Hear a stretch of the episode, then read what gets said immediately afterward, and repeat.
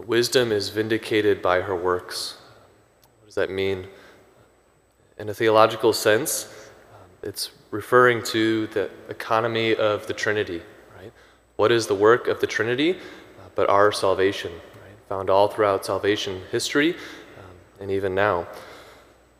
But in layman's terms, uh, it means God plays the long game. Right? That no matter our past, no matter where we find ourselves in the present, He meets us where we are, gives us His very life, um, and it works, right?